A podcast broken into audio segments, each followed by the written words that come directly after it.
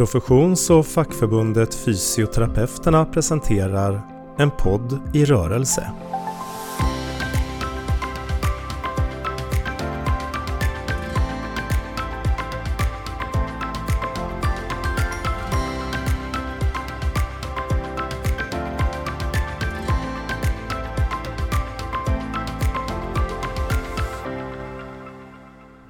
Idag ska vi prata om debattklimatet.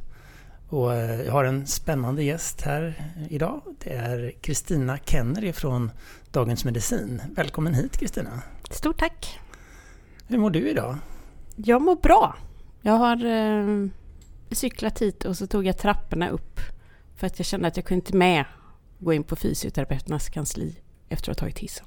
Nej, men det, är lite, det ligger lite, någonting i det där också. Det ligger någonting i det här huset, eller det finns någonting i huset vi gärna rör på. Så att det, det är skönt att, det har, att vi kan överföra det till andra. Om du inte känner tvång, för då man får ta hissen.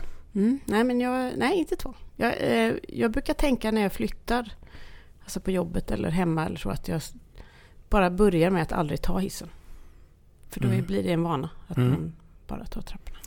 Eh, det är lite omvända roller idag. Det brukar vara du som intervjuar och granskar och, och bland annat fackförbund, sådana som vi då. Så, eh, idag är det jag som ställer frågorna och det känns lite, lite annorlunda.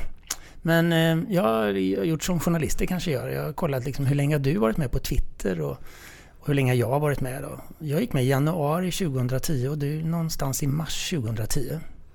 Tänkte jag, om man tar det som utgångspunkt. Tycker du att debattklimatet har ändrat sig på de här åren? Ja, det tycker jag absolut. Både på Twitter och eh, resten av samhället. Eh, så det är inte bara sociala medier som har förändrat sig, men det har ju bidragit till, på gott och ont, att alla har fått en röst och att alla har blivit publicister i någon mån. Mm. För länge sedan gick jag en ledarutbildning och då lärde jag mig kommunikationsteori, tror den hette McGregor. Det handlar om sändare och mottagare och då var det ju jag som var mottagare. Men eh, det är ju rätt häftigt att också kunna vara sändare. Och man når ju fram på ett helt annat sätt. Så det finns många positiva delar. Absolut. Men eh, tonen i det hela, liksom, hur, hur, tänker du när du, när du får liksom lite hårda inlägg eller läser hårda inlägg? Um, nu är jag ju ganska van givet mitt yrke och jag tycker ju också att det är otroligt viktigt som företrädare för liksom journalistik och publicistik att yttrandefrihet ska vara verkligen en, en ledstjärna. Det ska vara en, en livlig debatt och opinionsjournalistik är jätteviktigt och att alla får säga vad de tycker. Det är ju liksom någonting som vi ska vara otroligt stolta över.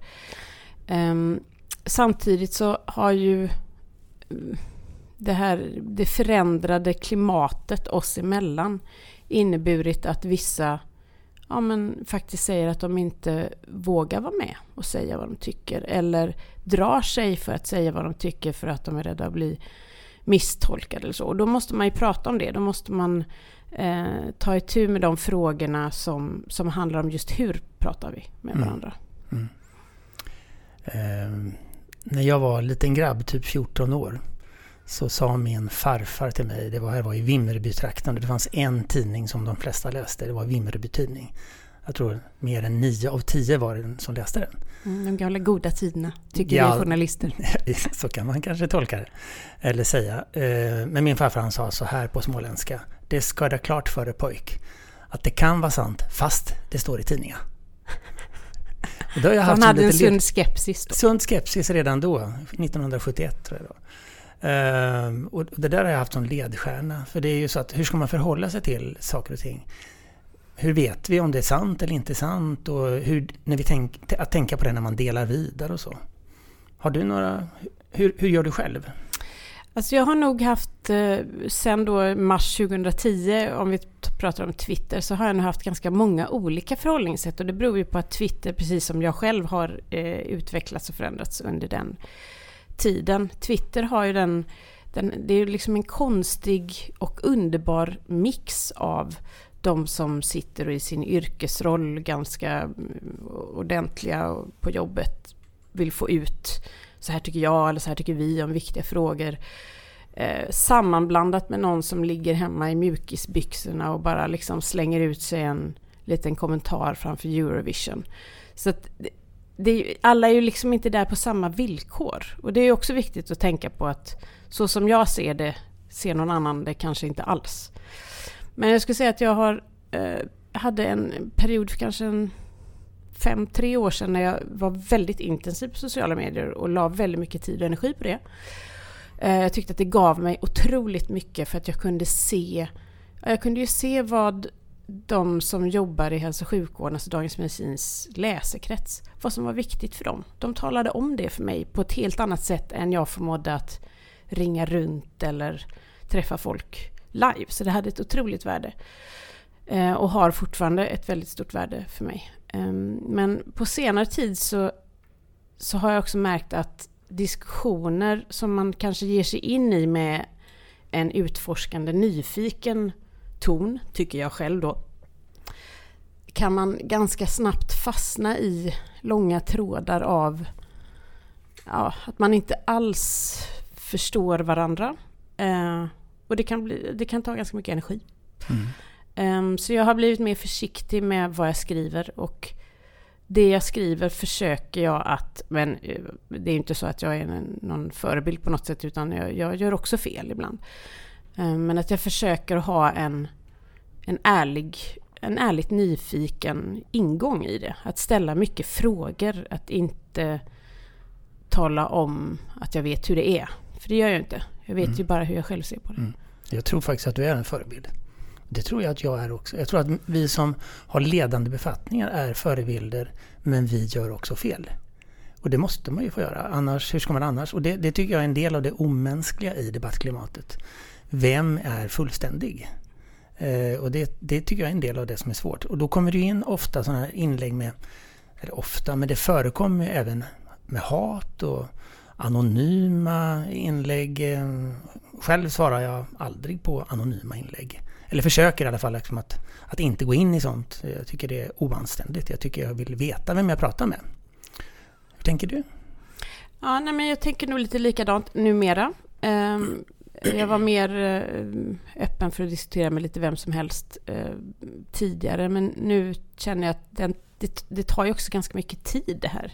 Så man måste liksom begränsa sig på något sätt. Ehm, och ibland så måste man bara låta saker vara. Det, det man ser i alla de här sociala medieformerna det är ju att alla typer av extremt engagemang, om det är vrede eller om det är glädje, det premieras i de här kanalerna. Det leder till eh, likes och det leder till små hjärtan och det leder till väldigt mycket uppmärksamhet. Ehm, och det är också därför som eh, de som skriver saker som andra tycker är väldigt dumt ehm, får så väldigt mycket uppmärksamhet. Därför att de som tycker att det är väldigt dumt retweetar eller skickar vidare eller höjer upp då enskilda inlägg. Vilket ju av de som har lagt dem från första början säkert inte tolkas som någonting negativt utan snarare tvärtom. Mm. Um, och det där är ett, ett förhållningssätt som jag nu prövar. Jag vet inte om jag kommer, om, liksom, om vi träffas om ett halvår, om jag håller fast vid det. Men inspirerad av en eh, journalist som heter Jack Werner så försöker jag nu eh, tänka att jag inte ska skicka vidare sånt som jag tycker är eh, idiotiskt. Mm. Jag ska inte gå i polemik med det. För det enda som händer är att eh, Ja, det enda som händer är att, att det, det idiotiska får väldigt mycket mer uppmärksamhet. Mm. Det finns nackdelar med det förhållningssättet. Um, för det finns ju vissa saker som man måste liksom få säga ifrån om. Mm. Men frågan om, om det här, kan det, kan det vila på en enskild person? Liksom, someone was wrong on the internet. Det kan inte jag ta mig an. Mm. Liksom. Mm. Så jag testar det just nu. Mm. Vi får se. Finns likheter mellan, inser jag, mellan journalistik och att vara fackligt, facklig företrädare. Därför att som facklig företrädare så är det ju ens plikt att säga ifrån och stå upp för medlemmarna och också ställa krav på beslutsfattare och politiker och så. Men eh, för min del så har jag försökt, bestämt mig för den hållningen att göra det på ett konstruktivt sätt. Det är inte alltid lätt, för ibland blir man både arg och besviken och irriterad. Uh, och det där, eh, det där är ju alltid en, ett, ett gränsland. Uh, och jag brukar också tänka på det här, liksom, ja det finns ju vissa etikettsregler. Om man sitter runt ett bord, om någon plötsligt lägger upp fötterna på bordet, uh, då kommer någon att säga alltså, efter ett tag, alltså, det där får du sluta med. Och lite så tänker jag när det gäller sociala medier. Kan du känna igen dig i det? Mm. Det finns ju också någonting i som vi som jobbar med journalistik har, eh, tänker ofta på att det som vi läser i text låter hårdare än det som vi säger muntligt. Mm. Um, och det har ju att göra med liksom leveransen av budskapet. Att om jag pratar med dig nu så kan jag liksom, vi har ögonkontakt, jag kan visa dig liksom om jag menar det här som ett fullt frontalangrepp eller om jag menar kan du pröva den här idén, skulle det här kunna vara någonting? Jag kan mjuka upp ett budskap, jag kan få dig att förstå det på ett särskilt sätt. Men i text så kan man läsa in att dels låter det hårt och sen kan man läsa in lite vad som helst. Det beror på vad man har med sig för eh, känslomässigt bagage när man skriver. Vad menar jag med det ordet jämfört med det ordet? Mm. Um, och det är därför uh, i den roll som jag har nu så försöker jag för jag tycker fortfarande att jag får väldigt mycket ut av att se vilka frågor som berör människor mm. och vad de tycker är viktigt. Uh, och då tycker jag att om man försöker närma sig de här kanalerna med ett, ett sånt språk som är öppet, att jag är uppriktigt intresserad av vad du tycker och varför du tycker så. Då kan man fortfarande få väldigt mycket ut av det. Mm. Um, och sen ibland så går det ju helt uh, galet när man missförstår varandra eller man tillskriver varandra åsikter som den andra inte har. Eller så. Mm. Och då blir det inte värdefullt längre för mig. Alltså, du är ju, vi är ju båda mest aktiva antar jag inom hälso och sjukvårdsbranschen. Mm, absolut. Alltså, tycker du att det här förekommer mycket inom hälso och sjukvården? Alltså den här hårda tonen? Och hur påverkar det i så fall utvecklingen av hälso och sjukvården? Eller gör det det? Um, ja, det är ju svårt att säga för det är ju också väldigt så här... Om man är ett barn av min tid då så minns man ju väl hur det var när liksom eh, video kom och motorsågsmassakern skulle förbjudas och det var liksom ett nytt medium som var farligt. Och i alla tider så har ju föräldrar till exempel eh, invänt mot allt från liksom rock'n'roll till Beatles till eh, nu är det skärmtid och sociala medier. Mm. Um, och jag tror att det är viktigt att man inte att man inte kastar ut eh, barnet med badvattnet. Att man ser liksom, här finns en massa fina och enormt demokratiska kvaliteter. Vem som helst kan få komma till tals mm. här. Eh, vi ser ju varje dag liksom undersköterskor som kanske kan få svar av socialministern på Twitter på någon fråga eller så. Det är ju en, en fantastisk eh, möjlighet till att bredda debatten och samtalet. Så det måste man komma ihåg. Eh, och, och och sen, nu har jag glömt bort din fråga. Ja, men alltså påverkar det här hälso och sjukvården? Ja, och sen kan jag skicka med dig, har du några råd till oss? Alltså... Ja, men, jo, men det är klart att det, att det påverkar hälso och sjukvården därför att alla... Jag, jag tror att alla försök att förändra eh, stora organisationer och kulturer som det ju handlar om nu i hälso och mm. sjukvården. Att vi står inför en, en, någon slags brytningstid där, där vi ser att vi behöver göra saker på ett annat sätt för att det ska hålla och bli hållbart både för de som jobbar i hälso och sjukvården och för, för patienterna. Mm. Um, då måste man ju på något sätt hitta liksom man måste förstå varandra bättre, tror jag. Mm. Och det mm. gör man inte genom att tillskriva varandra eh, åsikter man inte har och det gör man inte genom att liksom... Eh, det gör man genom, genom utforskande samtal. Och de, mm. de, finns det gott om på Twitter, men de överröstas ofta av eh, de som vill ha rätt och de som vill tala om för andra hur de borde tycka istället. Mm. Um, Ja, och det kommer vi nog aldrig komma ifrån. Alltså opinions, eh, och opinion måste ju vara vass och ihärdig och mm. livlig och brinnande. Eh, den kan inte vara eh, mjäkig och förstående i alla delar.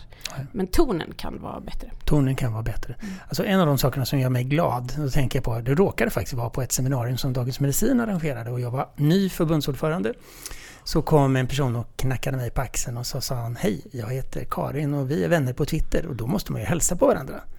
Och det har blivit lite vägledande för mig. Jag tycker att de man följer på olika sociala medier vill man ju förstås också ha en mänsklig egen relation till.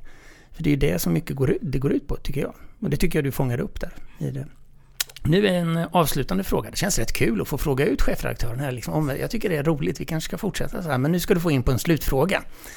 Nämligen att eh, om du vore statsminister för en dag, eller okej, om du vore statsminister och skulle du ta några särskilda beslut i de här frågorna kring debattklimatet? Eller skulle du göra något särskilt? Um, du menar om jag var Sveriges första kvinnliga statsminister? Ja, det skulle ju bli följden. Uh, det skulle ju vara ganska häftigt. Uh, jag tror att jag skulle försöka um, vädja till till mig själv och de som jag jobbade med och alla andra eh, att, att verka för mer förståelse. Att, att försöka hitta ett sätt att vara nyfikna på hur andra har det. För att jag tror att genom att förstå hur andra har det så förstår man också liksom varför de kämpar för de saker som de gör. Och det är lättare att hitta överenskommelser eller i alla fall respekt Um, och, det här känns ju väldigt luddigt ur något slags eh, budget eller lagstiftningsperspektiv. Men um, jag tror också att jag skulle, om vi nu snackar eh, om budgetar, att jag skulle försöka uh, vända upp och ner lite mer på hälsobegreppet. Alltså om man, om man pratar om att man vill ha en levande life science-industri till exempel Eh, vad, vad, menar man med det? Menar man då satsningar som gör att vi kan utveckla nya läkemedel? Eller menar man satsningar som gör att det finns fler fotbollsplaner nära där folk bor? Jag tycker att man måste vara i båda ändarna av den debatten och nu ser jag bara att man är i den ena. Mm. Se, det låter nästan som du skulle tycka det var kul att bli Sveriges första kvinnliga statsminister. Nej, jag tror det finns många andra som skulle göra det mycket bättre alltså, än jag. Men ja. Eh, det skulle vara roligt att intervjua den personen. Men om jag nu har blivit den första manliga förbundsordförande för Sveriges fysioterapeuter, så vem vet, du kanske blir Sveriges första kvinnliga statsminister. Tiden får utvisa detta. Tack för att du kom hit idag. Tack för ett trevligt samtal, Kristina. Tack så mycket. En podd i rörelse presenterades av Fysioterapeuterna.